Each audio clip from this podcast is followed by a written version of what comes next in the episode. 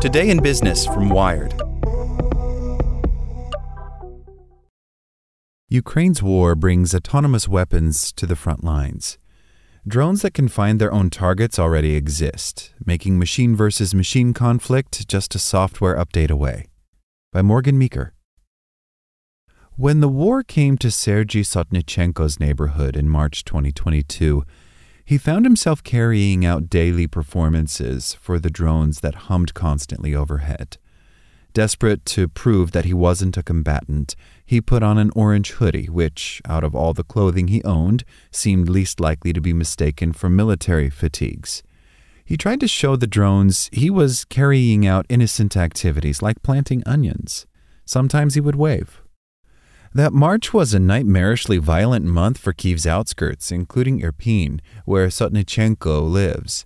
But there were moments when he allowed himself to feel comforted by the drones flying above. He imagined the Ukrainian army watching his small acts of resistance. I felt reassured because I felt that I wanted to show them that we are holding out, he says, speaking through a translator provided by the Museum of Civilian Voices, a project documenting ordinary people's experience of the conflict in Ukraine. But when Sotnichenko watched a Russian armored personnel vehicle drive through Irpin, shooting indiscriminately at the houses around him, he realized there was no way the drones were on his side. I started hiding from all the drones, he says. Sometimes I hid under trees or behind the branches. Sometimes I managed to escape into my basement. When a drone appeared above Sotnichenko and his 77 year old mother as they tried to escape Irpin, they ran from it, certain it would kill them.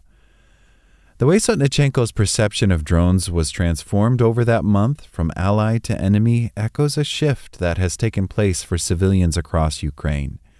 At the start of the war, Turkish made Bayraktar drones became a symbol of Ukraine's resistance. But as the war edged toward its second year, Ukraine's successes were eclipsed by Russian bombardments of Iranian made kamikaze drones, used to target energy infrastructure and plunge parts of the country into darkness. The war in Ukraine is the first large scale conflict to see widespread use of drones on both sides. That has made it a crucible of innovation, as both invader and defender experiment and refine their technologies and tactics. But experts now caution that the proliferation of unmanned aerial vehicles is driving militaries in Ukraine and beyond to hand over more and more control to artificial intelligence, and ultimately moving towards systems that can operate on the battlefield without human involvement. The massive use of drones in the war in Ukraine is pushing for more AI guided weapon systems, says Wim Zwijnenburg, project leader in humanitarian disarmament at PAX, a Dutch organization that campaigns to end armed violence. This, he warns, would create a slippery slope.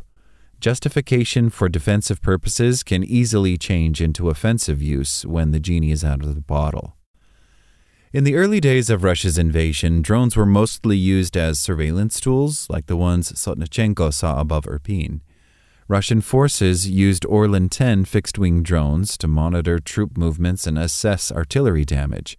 But it was Ukraine's use of the Bayraktar TB 2, made by the Turkish company Baykar, that transformed public perceptions of drone warfare.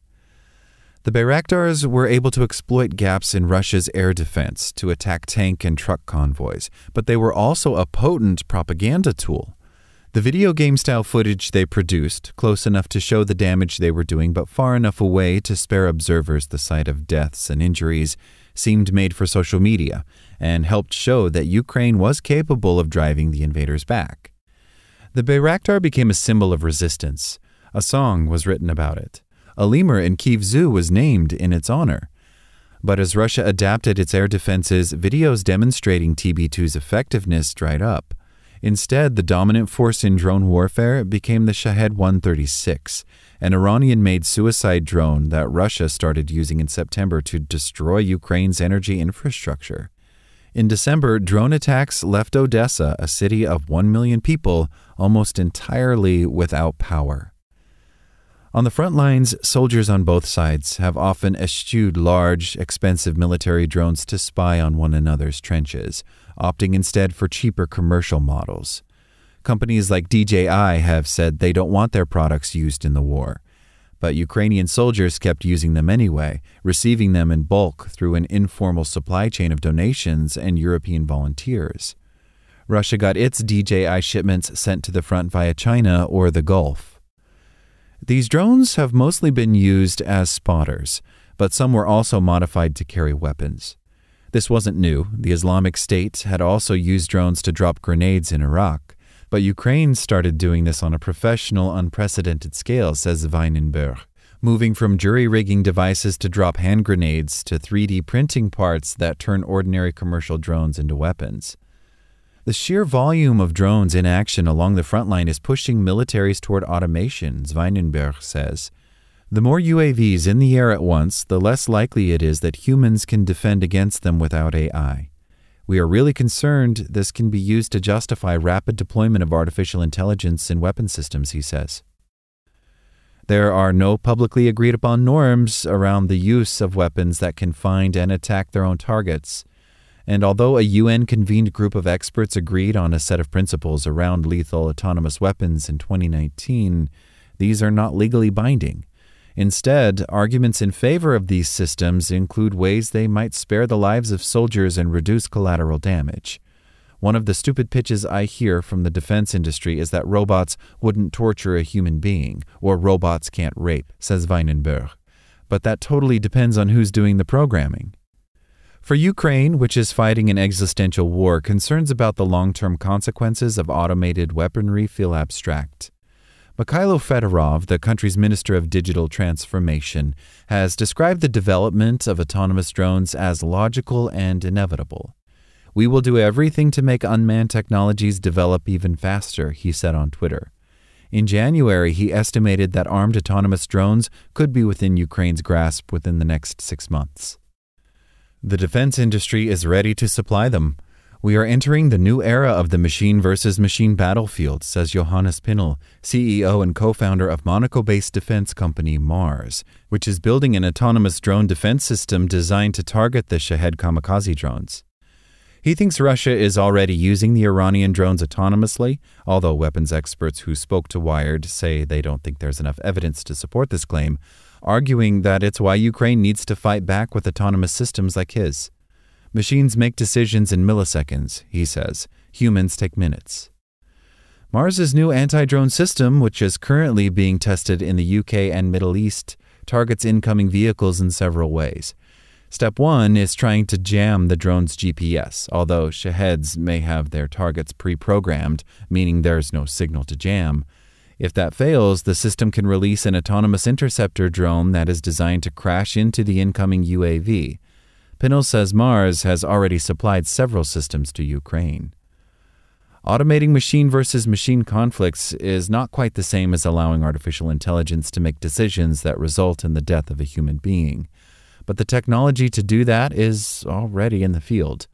Ukraine is already using U.S. designed switchblade drones, small flying explosives that loiter over a vehicle before dropping on it, that are capable of identifying targets using algorithms. From a technical standpoint, it is possible to build in additional autonomous capabilities, but that would be dependent on customer requirements, says Cindy Jacobson, spokesperson at AeroVironment, the company that produces the drones.